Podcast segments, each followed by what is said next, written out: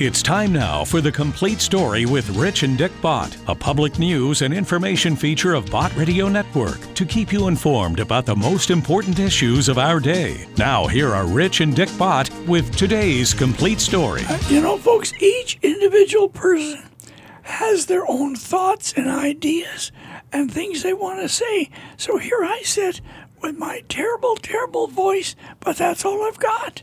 So if you can put up with it, I can put up with it until there is nothing left. Now, I want you to think for a moment. Uh, when Doris Akers recorded this song many, many years ago, it has really been one of my very favorites. But today, today, for goodness sakes, people are saying, Is there any peace? Is there any peace? Here she is. Is there any peace? Is there any peace anywhere? Just anywhere? Do you know a friend who will take the time to give you words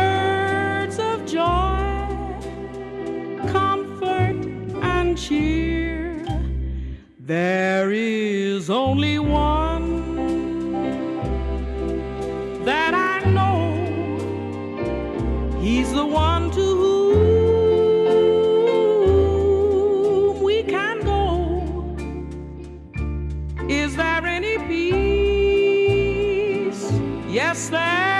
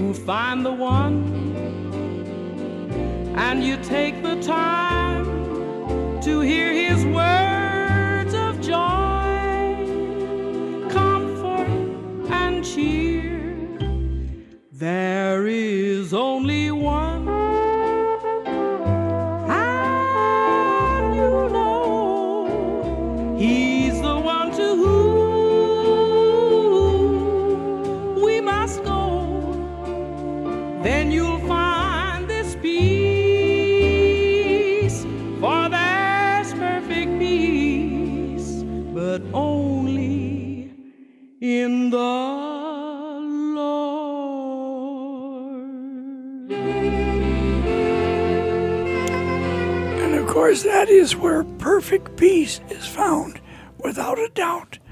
All right, uh, Rich, we have a guest here, but what were you going to say? We do. Uh, well, I was going to say Doris Akers has a clear, crystal clear voice. Isn't you know, that beautiful? You know, what we have today is a collision between right and wrong. We have a terrible collision. It's not politics, folks. It's not Republican versus Democrat. So just forget that. It's what you believe versus what you believe is evil. People no longer even know what marriage is anymore. They don't even know which is a boy and which is a girl. I mean, stop and think, folks, for goodness sakes. Now, I heard Patricia Ashley on Focus on the Family and then another program with Dr. Jim Dobson and at other times. And every time I hear her, I think she is real. She tells it like it is.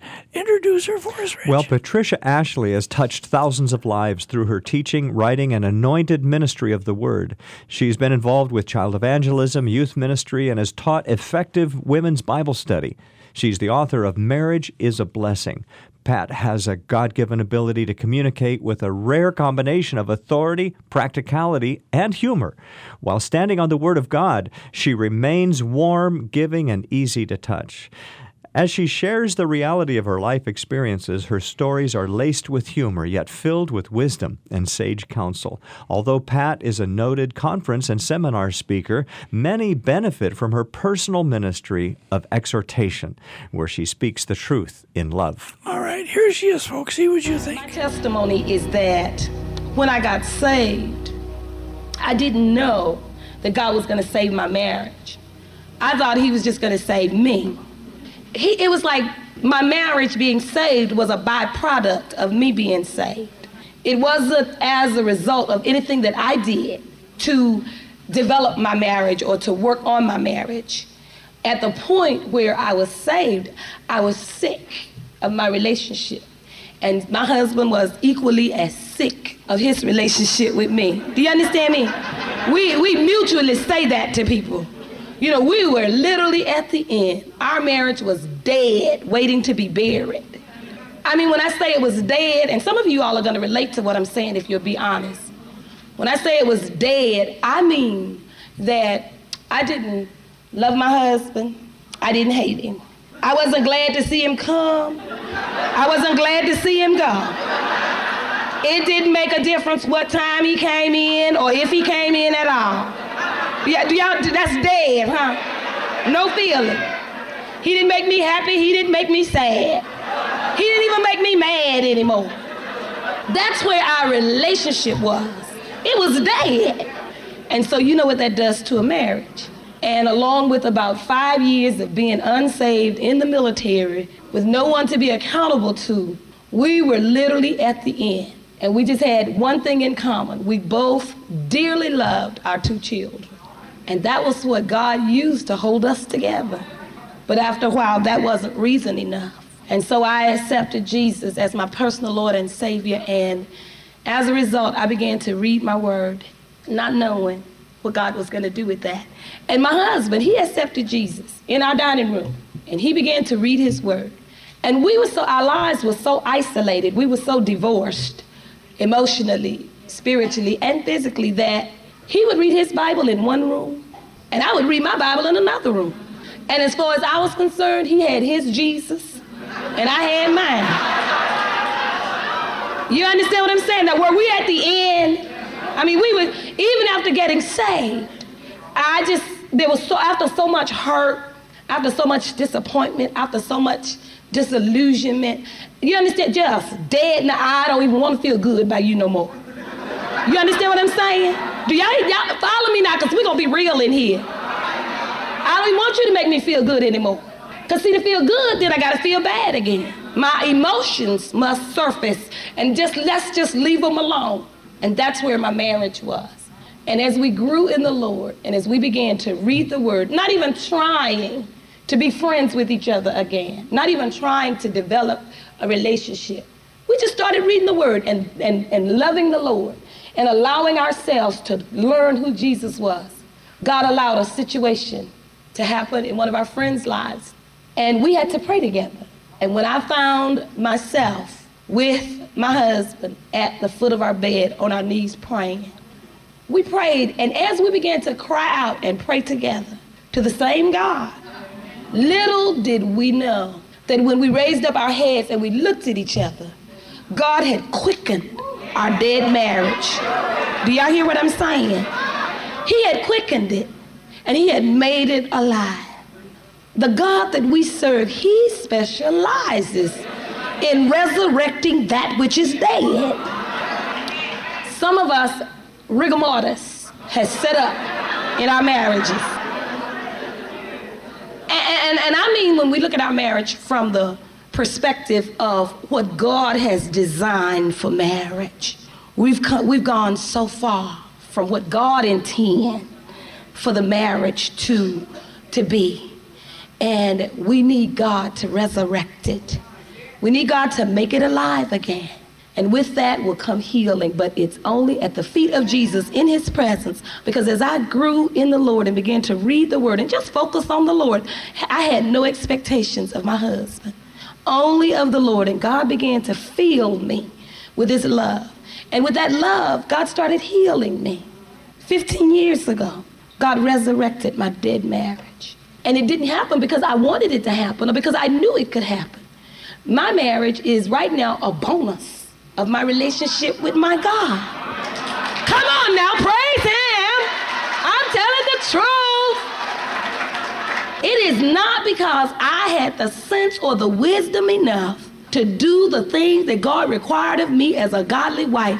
Ladies, let me tell y'all, my husband got saved just because God wanted him saved. I didn't have sense enough to pray for him to get saved. God just saved him.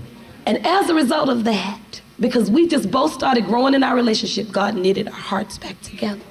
And now the love that we experience, it's different. Do you all hear what I'm saying?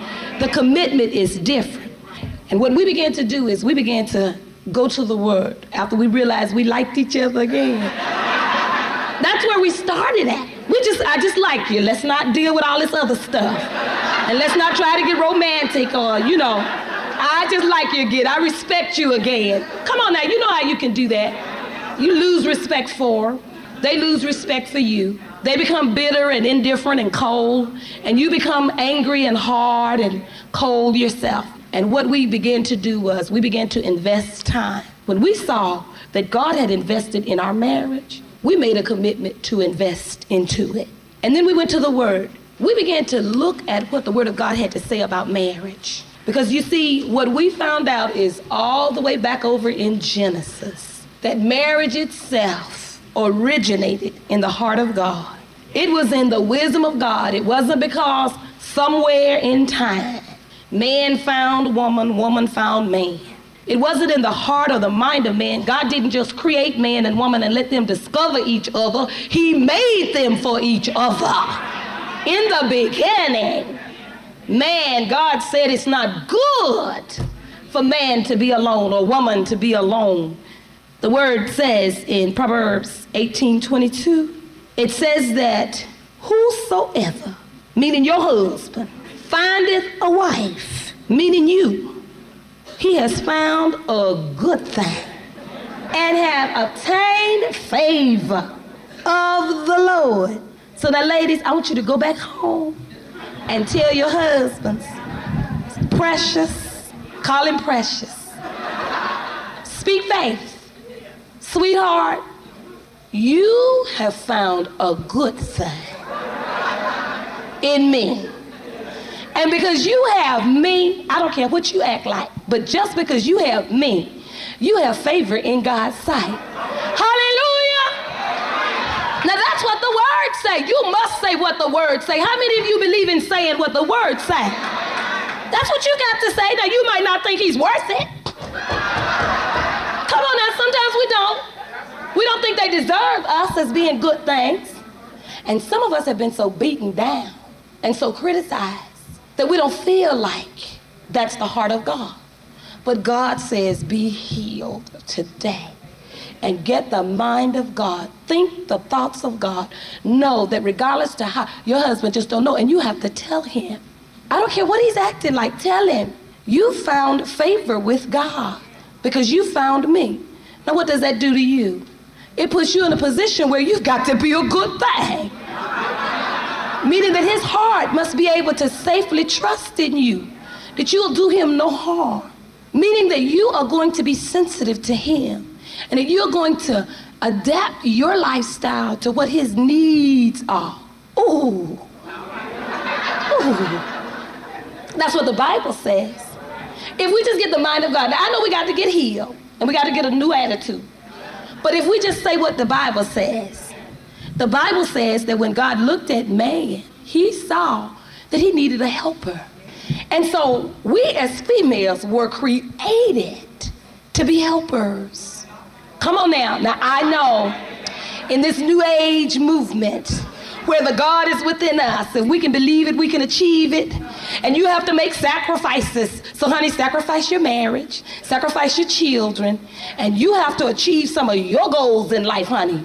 Because when you sacrifice yourself and give your whole life to this man and to your children, they will all up and leave you one day. That's the kind of foolish counsel that we get from the world and sometimes from sisters in the church.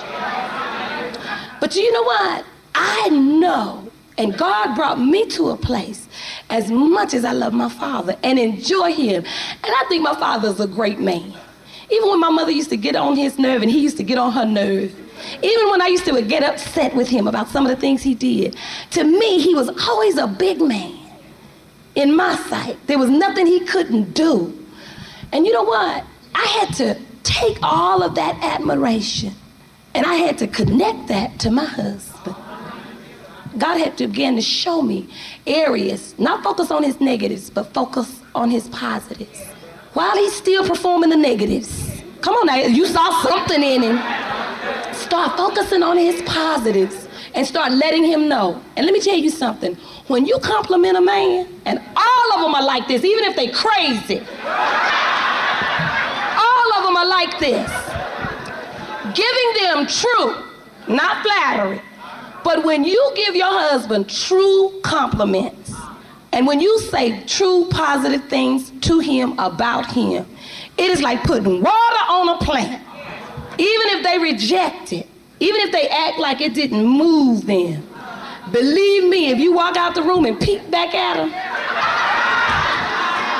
they like it. That's why our daughters are able to steal our husband's heart. Because they get out up under the car while he's changing it and they lay there and watch him work on the car. Come on now. My daughter's 20 years old and, and, and my, there's nothing my husband won't do for her. And they had that kind of relationship. And I wondered, how did she have his heart? She would sit up at the dinner table. Five years old, I learned from my five year old daughter how to deal with my husband. She would sit up at the dinner table and she wouldn't even have to talk. She'd just point for what she wanted and he'd get it. I said, what And I said, I'm gonna watch her and whatever she does, I'm gonna do. do y- are you all listening, ladies? I'm telling you how to experience fulfillment. When he'd be working on the car, she would go out there and lay up under the car or lay, sit down on the side of the car and talk to him. So I started going out there sitting at the side of the car talking. And when he'd be out in the backyard cutting the grass, she'd be walking up and down the grass with him and talking to him. Guess what? I started walking up and down the grass and I started talking to him. And when he came home from work, I'm telling you how to do it, ladies. When she when he come home from work, she'd run to the door. Now she did this until she left home. She'd run to the door and be so glad to see him. How you doing, Daddy? Give him a big hug and just act like her day had just begun. And guess what, ladies? Hey! I felt like this girl's got his heart. I want it. And I'm not gonna compete for it because I want him to have a good relationship with her. But I believe his heart is big enough for me and her. And little by little, now at first he was suspicious and he thought I was crazy. But I was a woman on a mission. Do you hear me? Yes, that's why marriages are falling apart today. I'm telling you. Listen, love reciprocates. After a matter of time, guess what started happening? Girl, or as they say, girlfriend. He started rubbing my feet and taking my shoes off. Yes. I started telling him all of the good things about him. Guess what? He started telling me good things about me. Now it took a while. I got to be honest with you. It took a while. But God had to test me. God said, Are you doing this to please me? Or are you just doing it to reap the benefits? I said, God, if I got to stand before you to give an account, and, and we're going to do that, ladies. If you're married, you're going to stand before God to give an account. If you're going to stand before God to give an account for the kind of wife that you are, get your feelings healed. They are hurt, some of them. Set your affections on things above. You know what happens when you do that? You stop having expectations out of your mate and you take the stress off of your marriage and you free him up. Because you know what? If there's something wrong with you, there's probably something wrong with him. Or if there's something wrong with him, there's probably something wrong with you. Because you chose each other. Yeah, and, and for the most part, we as women can see good from our perspective. And we can just see what we're enduring and what we're going through. But when, if we were to look at some of our relationships from our husband's perspective and see the world through their eyes and feel the world through their emotions, then we would see that they have as many needs as we do. And it's a mutual thing. But we must come to a place, if we're going to experience fulfillment, is to, to release our expectations and say, God, I don't expect him to be sensitive to me, but I expect you to be sensitive through him to me.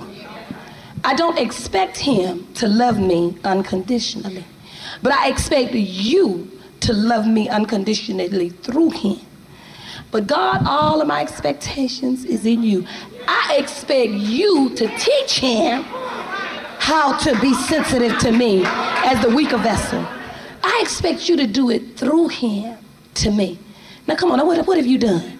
You've placed that weight on God. You've cast those cares on God. And you can know that He's able because of who He is. And then you must know that God is for your marriage. He's for the success of your marriage. Whether or not you chose Him or not, God would desire to choose Him for us. But most of us get ahead of God. And God has to make the wrong one the right one. Come on now. But He's able. He can do anything. God would have that our marriage would accomplish, that the marriage would be protected. Let me tell you something whether your husband is saved or unsaved, do you know whether he's saved or unsaved? God can use him to protect you. Because if the truth were told by each one of you, if you could think of something, things that your husband warned you of, relationships that your husband disapproved of, and some of your other girlfriends, as that relationship developed, you found that there were things in it that was just a dead end. You ended up hurt or betrayed, or you ended up being used, or you ended up, and he tried to rise up to protect you by saying, you know what, there's something wrong with her. I don't know what it is, but I don't feel good. And even unsaved men, I have listened to things that Christian women have told me that their unsaved husbands told them. And I said to myself, it couldn't be closer to the gospel if he hadn't read it out of the word. Because God will sanctify him and anoint him and use him to protect you, even if he's unsaved. Because that's what God intended for the marriage to accomplish. And sometimes they say marriage is like flies at a screen. You got those waiting to get out and those waiting to get in. Some of us are waiting for excuses to abandon and abort our marriages. And we wait for an opportunity for our husbands to do what some of these folk tell us is okay to do. But if it was okay to divorce your husband because he was in found in adultery, then why do you deal with the guilt afterwards? Why do you deal with it? But let me tell you something. There is no way around the guilt. And guilt is an indicator. Just like you scream when somebody burn you with something hot, it's an indication that there's something wrong there. And you have to deal with that guilt. And I have met married couples who's now remarried. God has blessed them in a second relationship. But every last one of them that is living in the real blessings of God, you know why it is? Because they said that they came to a point where they submitted and they began to realize that what it took to make the second marriage successful, the same amount of prayer, I'm telling you now, the things that they were running from in that first marriage, they met in the second marriage. The things that they had to overcome in the first marriage, they were confronted to overcome. They had to still overcome those things. And I've heard a lot of ladies say, I had to first admit that I had to ask God to forgive me for divorcing my first husband. I've had to ask God to forgive me for divorcing my first husband. And then, after I asked Him to forgive me and I repented, then I asked God to help me to make this one a success.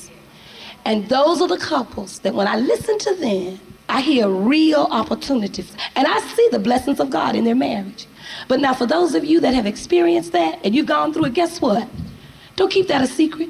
You should start investing into the marriages of other people. You should become men and women that's committed to the success of other people's marriage because you know how violent divorce is. You know how it's a tearing. You know how painful it is. I'm going to say this in closing. My husband left to go to Greenland for a year, and we were separating on good terms. And do you know when, that, when the Packers came in to our living room to get his personal belongings, that he would need for that year, no one told me how painful it was going to be. On good terms. There was something uncontrollable inside of me that caused me to want to run and leap on the back of the Packers and say, No, put it down. Do you understand what I'm saying?